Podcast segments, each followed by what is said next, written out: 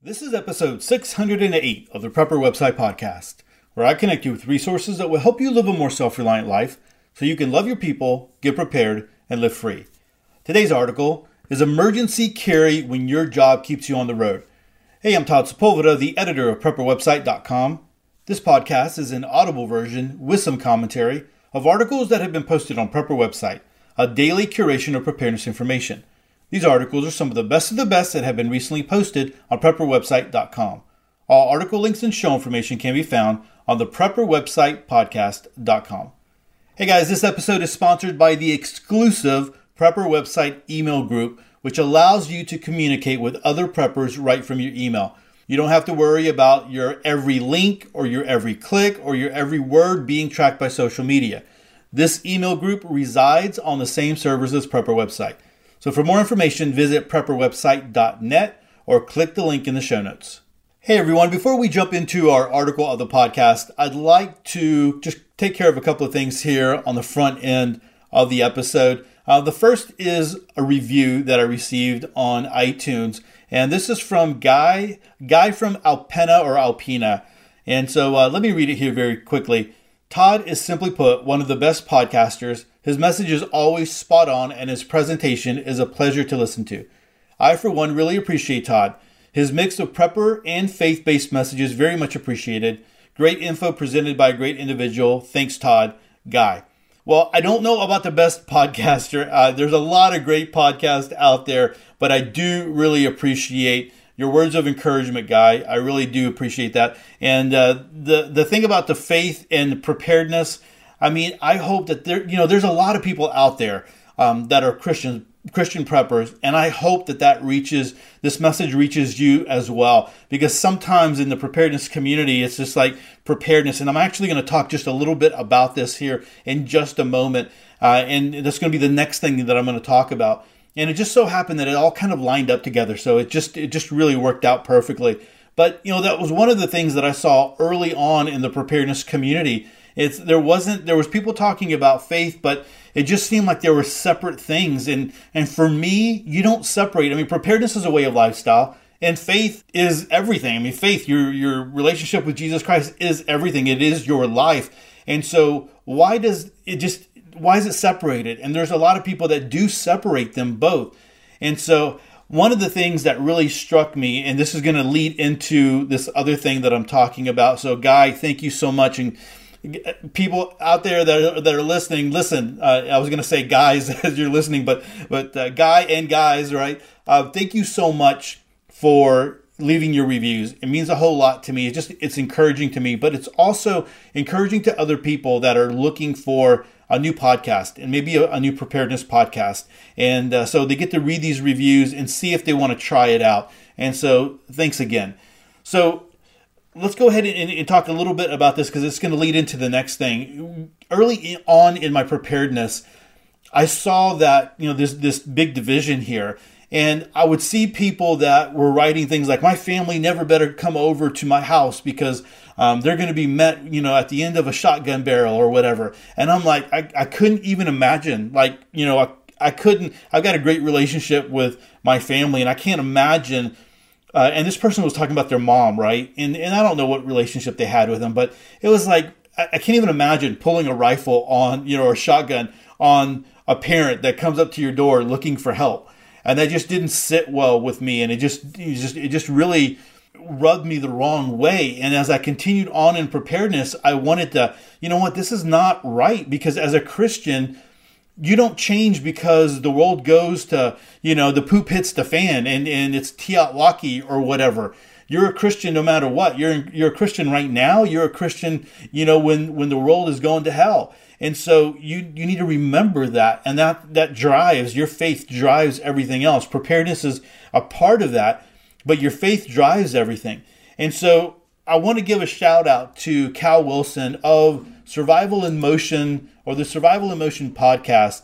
And so this morning as I was leaving for church, I had a few moments to look at my podcast catcher because I'm, when I'm at home, I try to download the podcast there so I don't eat up my, my mobile, bandwidth and everything. So I'm there and I saw a new podcast by Cal And I'll be honest, I don't listen to all the preparedness podcasts out there because I have very limited time. I work very close to home, and so I don't have a lot of time driving from home to work. And so in that time, I'm pretty selective about the podcasts that I listen to. So I don't listen to all the preparedness podcasts out there. I listen to all different kind of podcasts and audiobooks.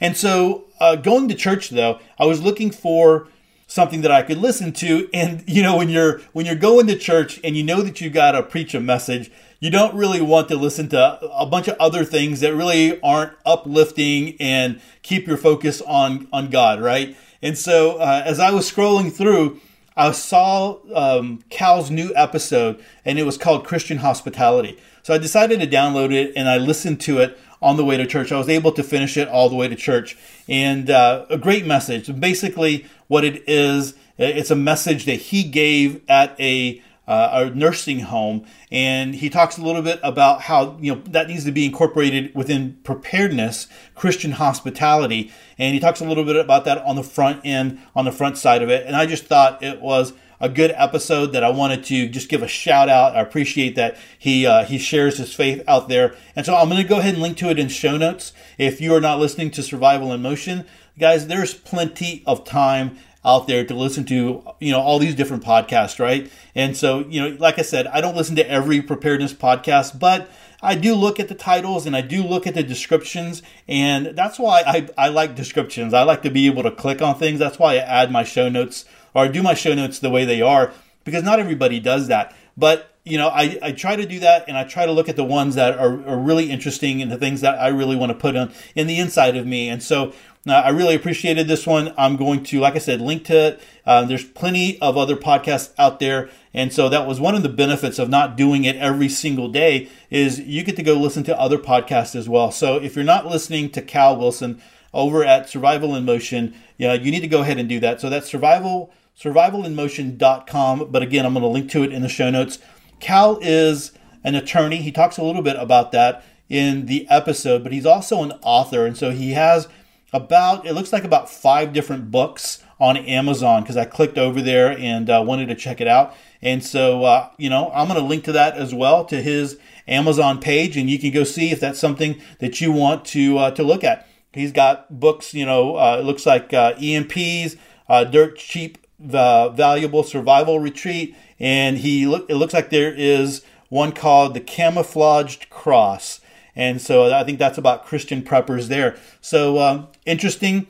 I know I've chatted with Cal through email. I don't believe we've done anything on a podcast yet. And so we might need to get him on here and maybe talk a little bit about faith and preparedness and all that good stuff. So Cal, if you're listening, just know that I'm going to be sending you an email here. I also gave him a shout out on the Facebook group. So if you're in there, that link will be there. I did that early this morning when I had a little bit of time before church to go ahead and do that.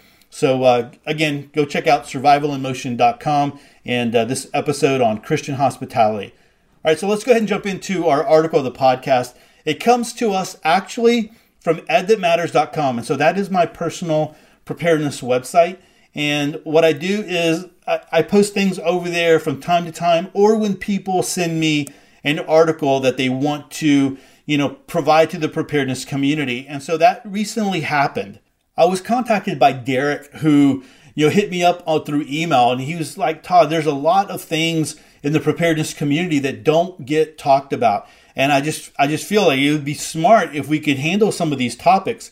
And he was making a lot of sense. And I was like, man, that's great, but I don't have the time to write something like that. And so I hit him back and I'm like, hey, is this something that you might want to write? I mean, if you have experience in it, is this something that you would like to write about? And then send me the copy or the text, and I'll format it and I'll put it up on the website, and, you know, we'll share it out. And so he sent it to me this week, and I formatted it, put it together, and put it up on Ed That Matters. And, you know, this is a really great article that I want to share with you. And so I'm going to go ahead and read it here. And I just pushed publish on Ed That Matters. I mean, it's been ready for a day, but I just pushed publish right before I started recording this. So it's just really, It's not even listed on Prepper Website yet. So, it is going to be listed on Prepper Website, but not just quite. And so I'm going to go ahead and read this one. This article is called Emergency Carry When Your Job Keeps You on the Road.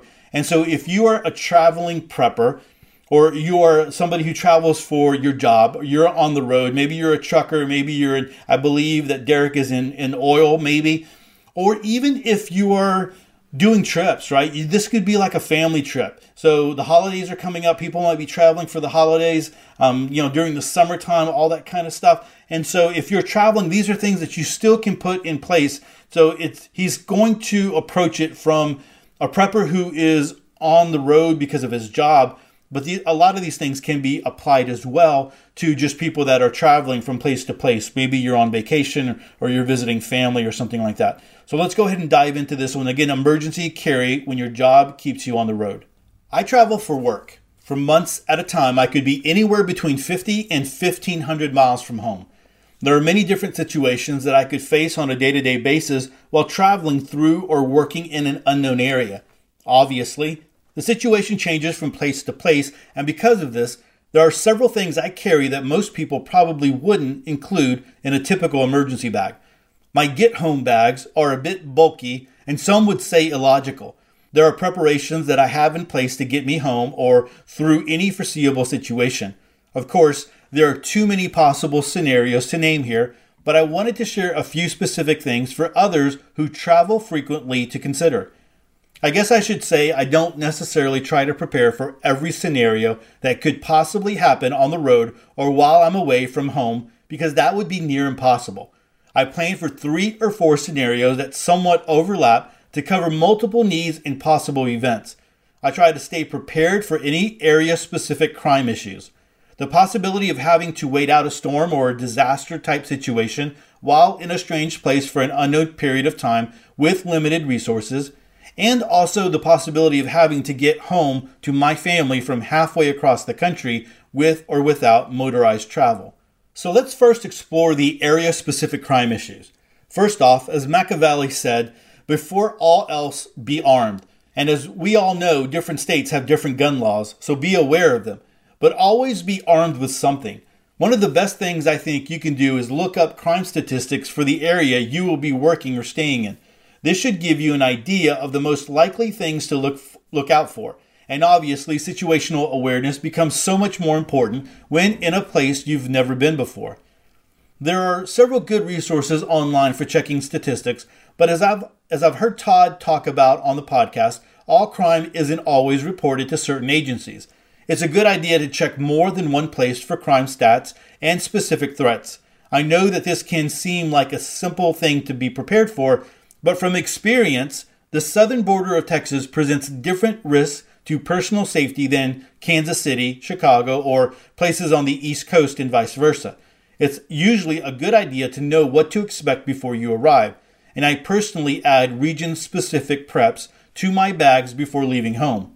Again, from experience, before getting into my vehicle anywhere, I walk around it and check things like tires and lug nuts to ensure that someone hasn't removed a few lug nuts or loosened them, so I end up on the side of the road in a less populated area that is potentially better suited for a robbery. I check to make sure that my vehicle hasn't been visibly marked somehow that could be an indicator as to which white Chevy pickup or blue minivan to break into later or carjack at the next red light. A seemingly random spot wiped clean on the tailgate or trunk, or maybe a piece of tape on a taillight or headlight, could indicate a vehicle with valuables inside. Or it could mark a soft target, a person disabled or otherwise unlikely to put up much of a fight. It could be marking the specific red Ford car that has a mother and 2 children who are being targeted by human traffickers. Things like this are why it's important to be as unpredictable with your schedule as possible while in unfamiliar places or even in your hometown. But just do a quick check frequently enough to notice something out of place. I could go on with these types of scenarios all day, but for the sake of the length of this article, I will move on to number 2. The second thing I wanted to share ideas for is having to hunker down for an extended period of time in a motel room or vehicle. I travel and room alone, therefore I rent a single bed hotel room. Upon checking in, I ask where the single rooms are located within the facility and request the room with the best tactical advantage, closest to the exits, the best view of the surrounding area, etc. I also park where I can see the window to my room from my vehicle because then I can obviously see my vehicle from inside my room. I carry a water bladder in my clothing bag, which for those who don't know is a collapsible 75 or 100 gallon plastic container similar to a waterbed bladder that goes in a bathtub to hold water. In the event of a power outage or when a big bad storm is incoming and bugging out from home is either not possible or not yet necessary, I fill the water bob as soon as I can to ensure I have an ample supply of water. This next one is pretty simple. I always keep several dollars in quarters for vending machines, provided the electricity remains on while taking shelter at my hotel. Plenty of books and entertainment that doesn't require a power source is always a good idea. In my opinion, the actual plans and preparations aren't anywhere close to as important as the mindset of I'm on my own and willing to do what I have to do in order to survive whatever comes. The third thing I plan for is, as I've said, having to get home from a great distance. Obviously, if vehicles are working, fuel supply and trucking aren't interrupted and roads are passable, then this wouldn't be too big of a problem. But take one or all of those off the table and things get complicated. I have a 100-gallon auxiliary fuel tank in the back of my pickup. It will take me a long distance without worrying about fuel. The pump that is mounted in the tank to pump fuel from the tank to the vehicle has a hose and nozzle like a typical fuel pump at a gas station and will also suck fuel from something else and into the tank with a simple reversal of the wires on the battery. I also carry another way to siphon fuel and a small inline fuel pump that clips to a car battery. I print area-specific maps of my location and route home as soon as I get to my destination. As I said, I carry more than one emergency bag. I have a large bag that is your basic bug-out type setup, except it has more volume of the normal items. A small tent and several types of water gathering purification devices are also included, along with a case of emergency water that I do not drink from. I carry a bag containing a medical kit that I have assembled to fit my needs. It will give any paramedic response bag a run for its money. Not only do I work in very remote locations far away from home where cell service can be rare, but I also have encountered numerous car wrecks and other emergency situations in traveling between jobs or traveling to and from home. It also has road flares, light sticks, and a fire rescue hood that all have multiple uses. There are several smoke grenades needed for wind direction and signaling when a medevac helicopter is inbound. A neck brace, folding stretcher, large burn gel pads, and lots of other items. Then there is the gun bag. I usually carry two pistols of varying concealability in the bag, and of course one on my person, a bolt action .308 and an AR-15. I keep a couple of hundred rounds of ammo for each and plenty of extra mags with me too. Now, you might be thinking, why does this goofball carry so much stuff? There's no way one or even two people could carry all of that over 500 plus miles if needed. Well, I carry with all the other stuff a modified folding jogging stroller. This is the kind that has three large all-terrain type wheels similar to bicycle wheels.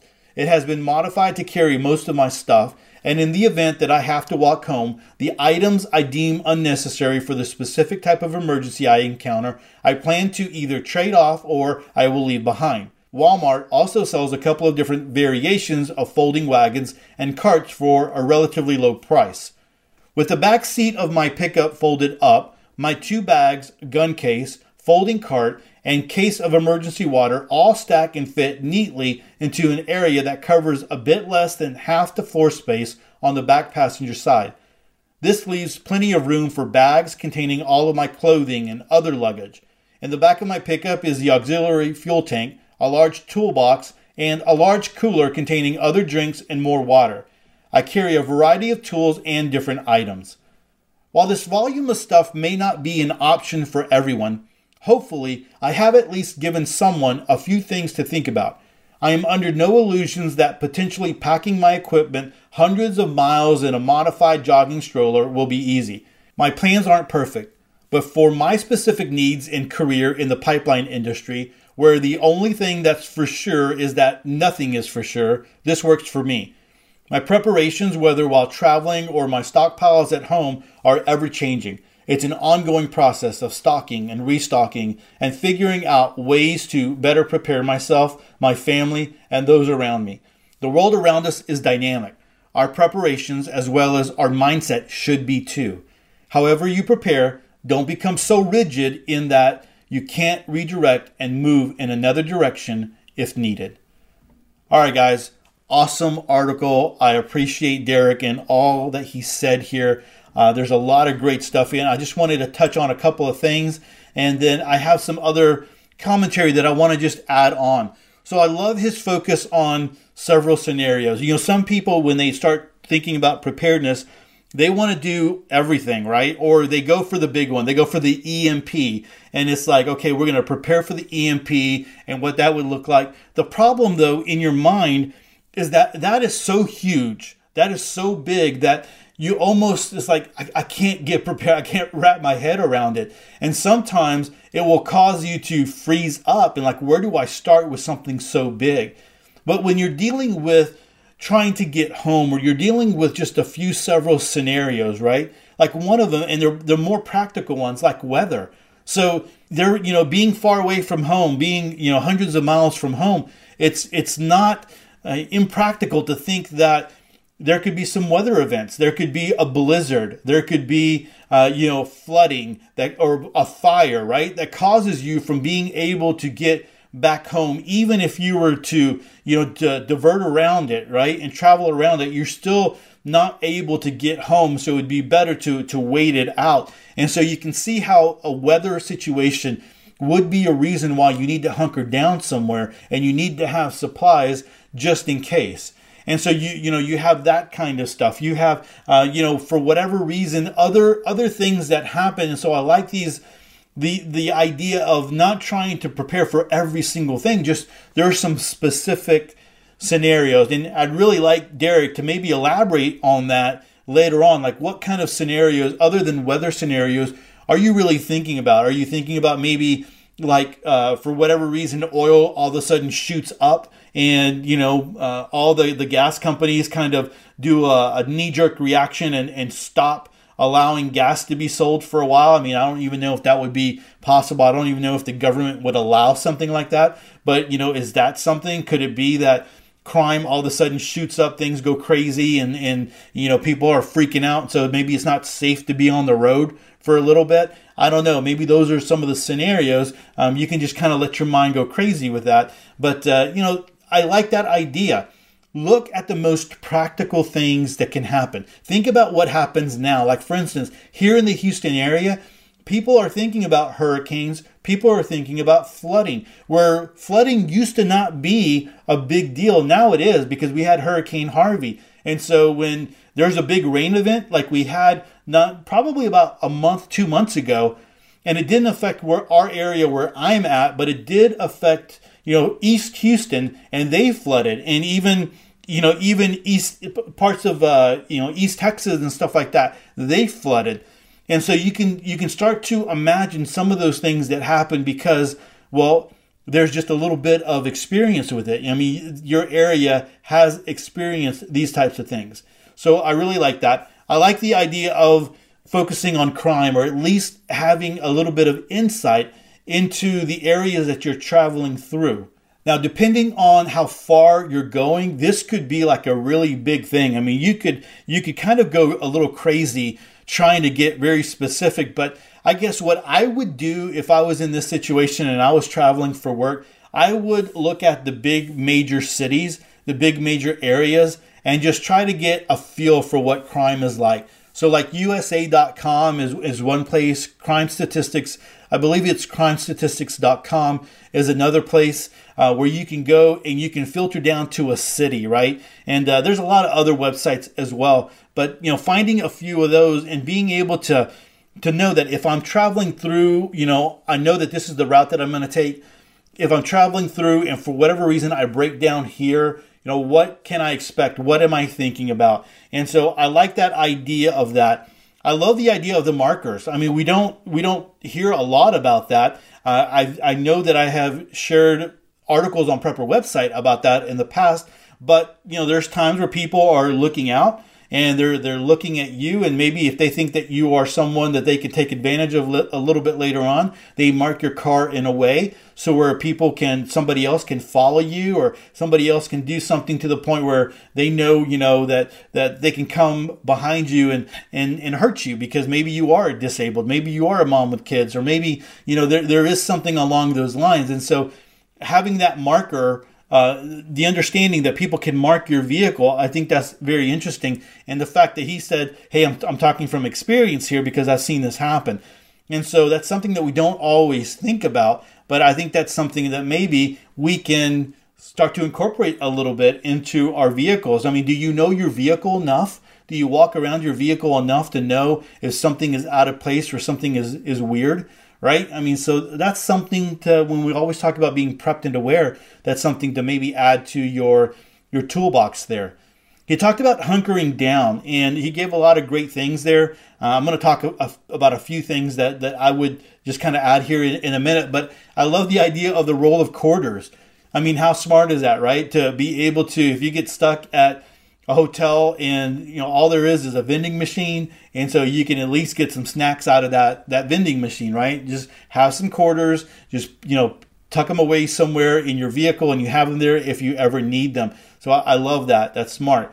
And then he talked about getting home, right? The fuel tank, having 100-gallon fuel tank. That's a big fuel tank. And so growing up, we had a couple of different, you know, we would take family trips and things like that. And we had some custom vans when we grew up. And first one Dad did all on his own with help from friends, right? Friends and family. I mean, they made this cool custom van. And then the second time around, he was able to buy his own custom van. But I remember Dad had a second fuel, a fuel tank put onto that. But I don't think it was no way 100 gallons worth, right?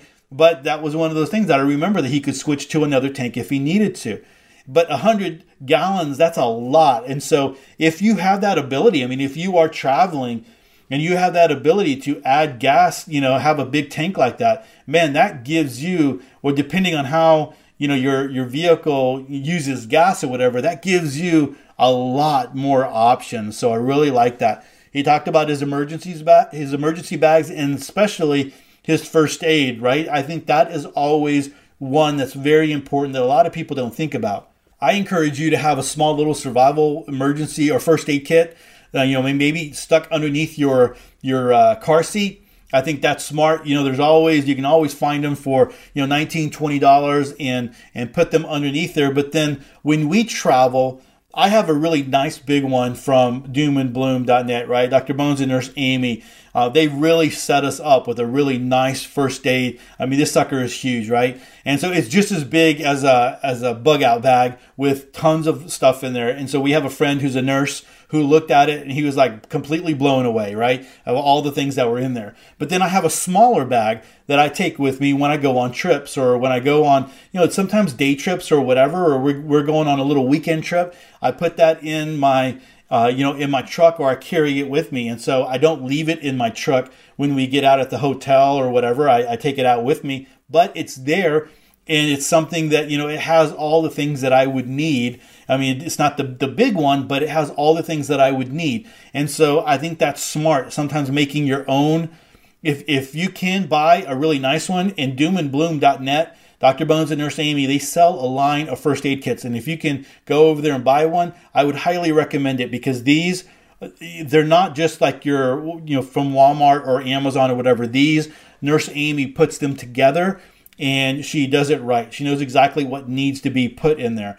But if you can't afford that and you need to make your own, you know, make your own. Make a first aid kit, a decent first aid kit, and add to it as you go.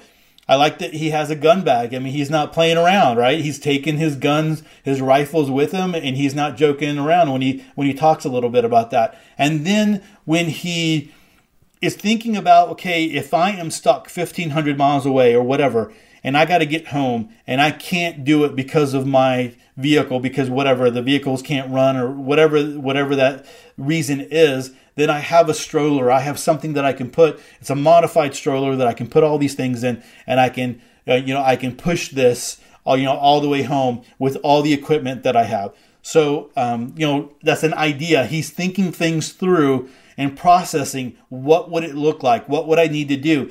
And that comes from experience of being on the road and processing and thinking things, just kind of wargaming it a little bit. And I think everybody should do that for your own home, for your own family, for your own preparedness, is wargame some things sometimes. Like, what would happen if we were in this situation, if the neighborhoods around us started flooding, if there was a hurricane, if there was a blizzard, how do I do this? How do I do that? What would it look like if there was a collapse? What would it look like if there was, sometimes if you can, without being very fearful, let it go even further than that. What would it look like if there was real societal breakdown, real riots, crime went crazy? What would I do? How would I respond? And sometimes, there's some people that can't do that because they don't like where it goes. But there's other people like, I want to have an idea of what possibly I'm looking at and what could happen. And so that's something that you can do. And so I love that Derek has shared all this information. So I want to share just a couple ideas that I have and just thinking this through and processing this through for a couple of days as I was getting Derek's article ready and getting it up on the website. So here's a couple of things that I thought. If you're a traveling prepper, I want you to think about this. So do you have a regular trip that you always take, like a regular route, or do you have a new job that you go to every single trip? And so there's a couple of different things there.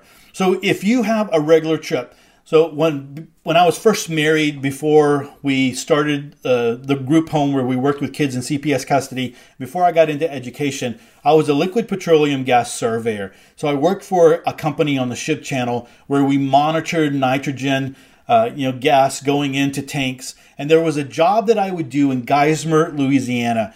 And that's about 5 miles on the other side of Baton Rouge. And it was a 24-hour trip that, that I would go. I would go down there. I would, check in. I'd get on the barge. I'd start monitoring the offload and then the nitrogen purge of the tanks, and to make sure that it wasn't getting contaminated and it was staying pressurized and all that good stuff. And we were, leaving our seal of approval on that.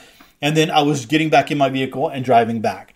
And so that was a normal trip that I would do at least once a week. And so if you're in that situation, then what you want to do is you want to start building relationships with certain spots all along the road. So for instance, when you're going to need gas. So stop at the same gas station all the time. Get to know the attendants. And so I would, and I know I'm not saying like this to be creepy, but you go in there and you get to know them. Maybe you chat it up a little bit. You're just not going in there buying coffee, buying whatever, buying your gas and leaving. You chat it up a little bit, you get to know them, and then you get back into your vehicle, and maybe you have a little notebook, and you take it out and you write down the name of the gas station, and you write down the attendant's name, right? And so you get to know their name, you remember their name, so when you walk in there, you're calling them by their name. They might not know your name, but you're remembering them. And then if you call somebody by their name, and then they get to know you that way, then you're building that relationship. So if you were ever stuck in a situation where you needed a friend, right? Then, you're building that relationship. What about always stopping at the same restaurant? Maybe you stop at the same, truck stop every single time, and you get to know some of the people there. Maybe there's a restaurant that you always stop at, and you get to know those people and doing the same type of thing. Now, that thing does not work if you're getting a new job all the time. Like, hey, this week you're going to travel over here and you're going to do that. And this next week you're going to go over there. Of course, that doesn't work. But if you do have a regular trip that you're going to, that's something that you can do. But at the same time, too, make friends if you can. Whenever you're out there, be friendly. Make friends. Get to know people, even if it's you're going out there, because you never know when you might need someone. You never know when you might need to be able to count on someone out there. All right. So the other thing that I would say here is I'd like to really focus on communications, because if I was out there, I would want to know what is going on. So if I was a prepper who was having to travel for my job, then I would have some kind of ham radio set up and maybe a bigger antenna. So if you you wanted to go the cheap route, you go the Baofeng, whatever, but then you have an external antenna that maybe you can put on your roof, and maybe, you know, so that you can extend it or whatever, so that you can catch, you know, more, you know, a better sound, right? And you can catch more out there. And so maybe that is one thing that you could do, is have a ham radio that you can dial in and try to get information out there. Again, you might want to have the different, you know, frequencies kind of dialed in. If you know where you're going, you can kind of do that. And there's software that you can do that. That's kind of easy. But what about a weather radio, or what about a radio that has shortwave, AM, FM, all that good stuff, right? There's emergency radios out there, but there's also just radios that you can get that you don't necessarily have all the bells and whistles. Sometimes I think all the extra stuff just makes it break easier, right? I have a, no joke, I have a Sony dual cassette player, dual alarm system that is 29 years old. And so I got it when we first got married, and you know, we're going on 29 years, or actually, yeah, going on 29 years, and so we're 28 years, we're going on 29 years, so it's 28 years old. And so, like, yeah, I hope my wife doesn't listen to this episode. So 28 years, and the sucker works. I mean, I don't use it for cassettes anymore, because I don't even think I own a cassette. But the alarm works, and it's got a dual alarm. And so I don't know, man. I don't want to get rid of that at all. I don't ever think I could replace that, something that works as good. So I think sometimes all the extra junk that you have on there, so you have a radio that has solar, that has this, that has that, and all this stuff, and it's just extra stuff to break. But I don't know. So that's just my 2 cents there. I do own those, but I think sometimes if you just have a radio that can dial into these different frequencies, you know, weather, shortwave, short band, AM, FM, and all that kind of stuff, so that you can get information. Because if you're in a situation where you can't, you know, you just, whatever, things are happening, you want to know what is going on in the world out there. Then I would add to that a battery charger, because you should have your phone. And I believe, I mean, there's some things here in this article that are just like a no-brainer, things that are already, you know, we're just believing that they're already in place. Like your cell phone is going to be very, very important. But if you have a battery charger, I have a battery charger that is not very big.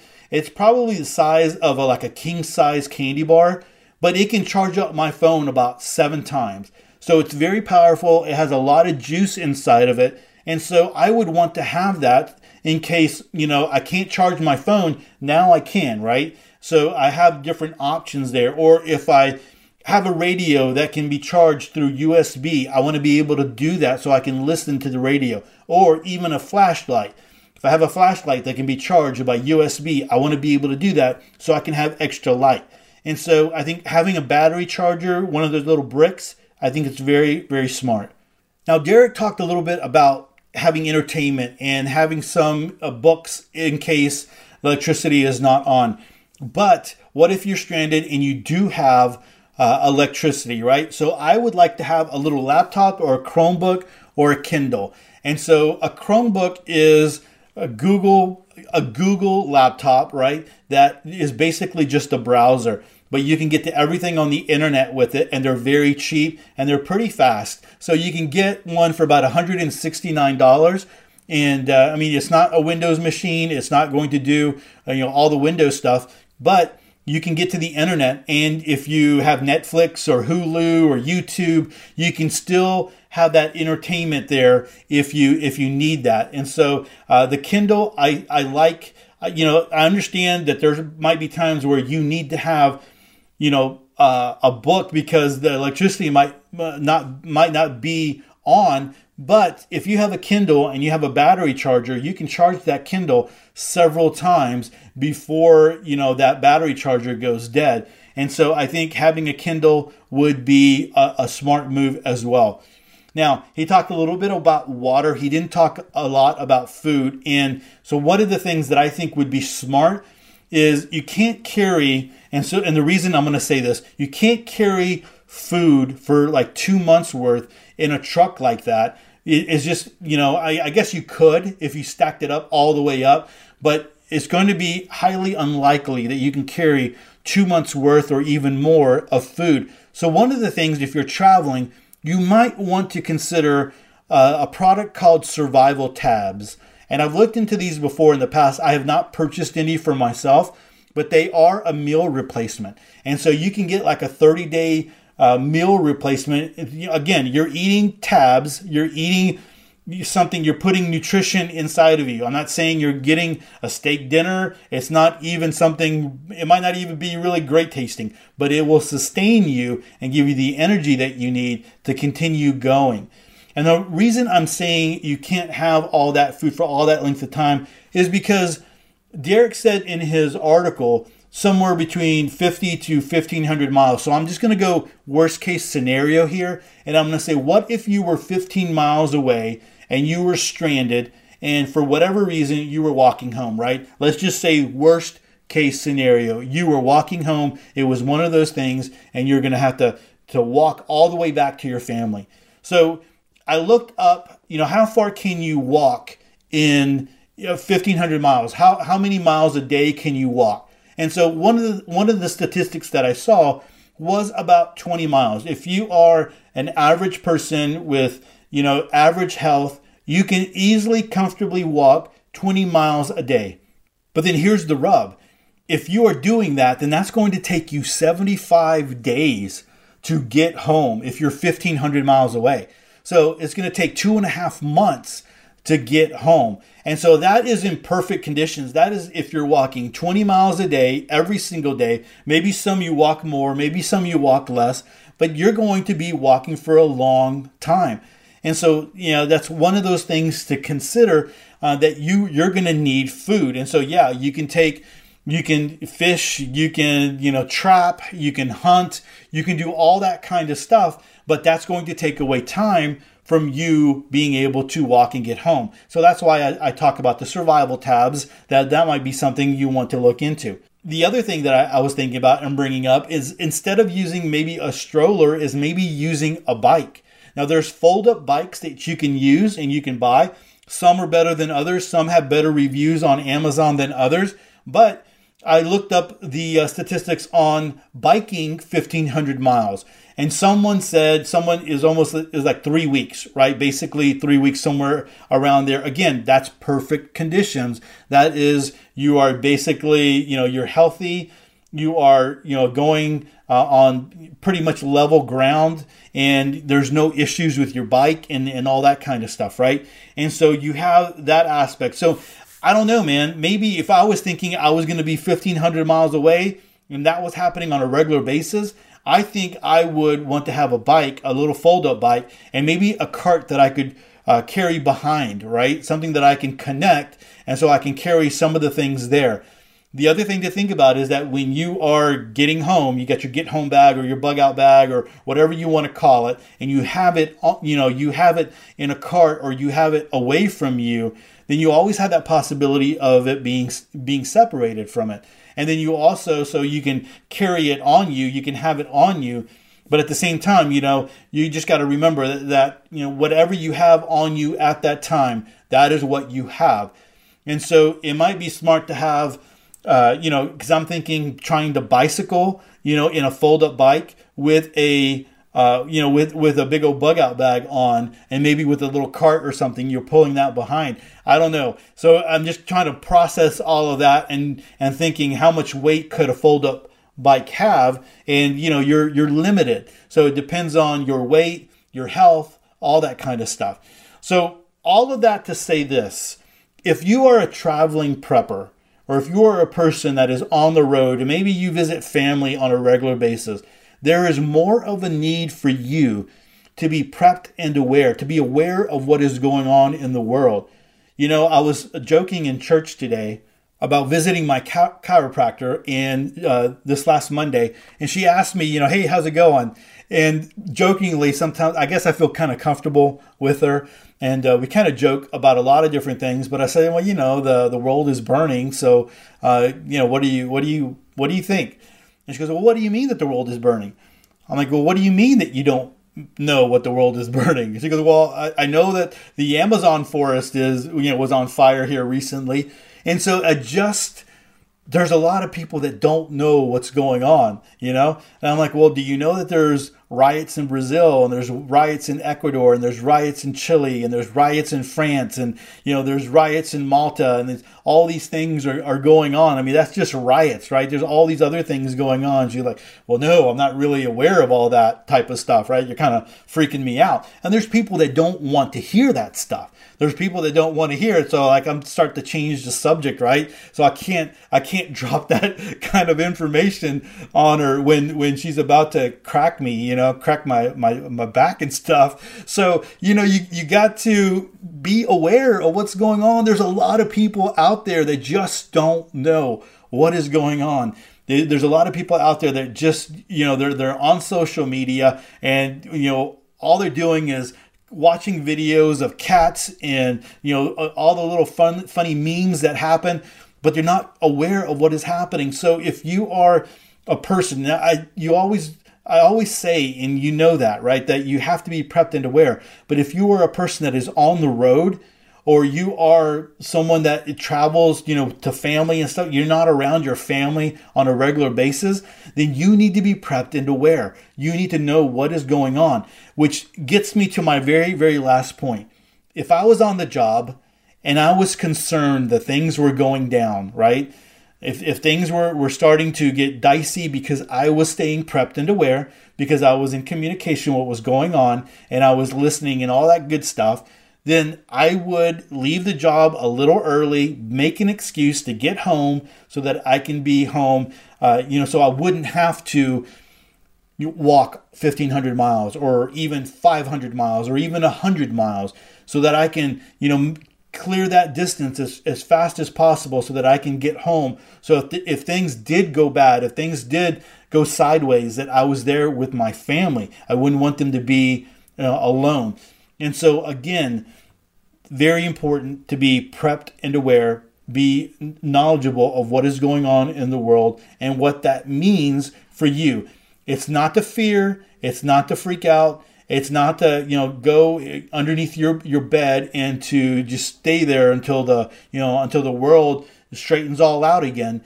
We live our lives. We do what we need to do, right? We do what we have to do, but we just are aware. That's the way people have lived since the very beginning of time. There's always been something. There's always been something that could be out there, and we just need to make sure that we are able to meet it with our preparations, with what our knowledge, and also any preps that we have, that we are able to face that, and we are able to know what we need to do, because people are counting on us.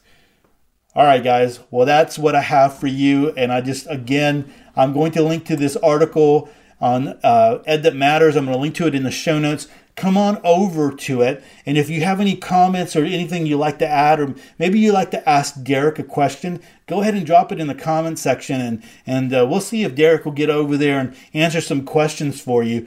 I think that would be great to be able to do that, and to have that conversation about what it's like to be a prepper that's traveling. And maybe you're new to preparedness, but you do travel, and maybe you want to be a little bit better prepared, and maybe you can ask some questions over there. So I would love to have you over at Ed That Matters, or come over to episode 608, and you can leave a comment there as well. Well, everyone, that is it for episode 608. Hey, don't forget to subscribe to the show. Click the subscribe button on your podcast catcher, and that way you never miss another episode of Sweet Prepper Goodness. And take a moment to connect with me. I have a link in the show notes so that you can join the Prepper Website email list, and you can be made aware of what is happening, what is going on in the prepper community. I try to send out every Tuesday, not every Tuesday, like I didn't send out this last Tuesday, but I will be sending out this Tuesday for sure. And then Saturday, I always send out the Saturday prep. So I'd love for you to be a part of the email list. And when you do, I have a great freebie that you get. It's 25 must-read articles for the preparedness community. And so you'll get that download when you sign up for the Prepper Website email list. Hey, don't forget to come over to Prepper Website. We link to somewhere between 8 to 12 articles every single day, the best preparedness stuff out there. And don't forget, we have web pages that are specific to alternative media, DIY, firearms, frugal living, just all a bunch of conspiracy theories, just a bunch of great stuff over there. So that's going to be on the corner of Prepper Website. Do the little drop-down menu, and you can get to those pages over there. All right, well, with that, choose to live a more self-reliant life. Choose not to be so dependent on the government, grid, or the grind. Until next week, stay prepped and aware. Peace.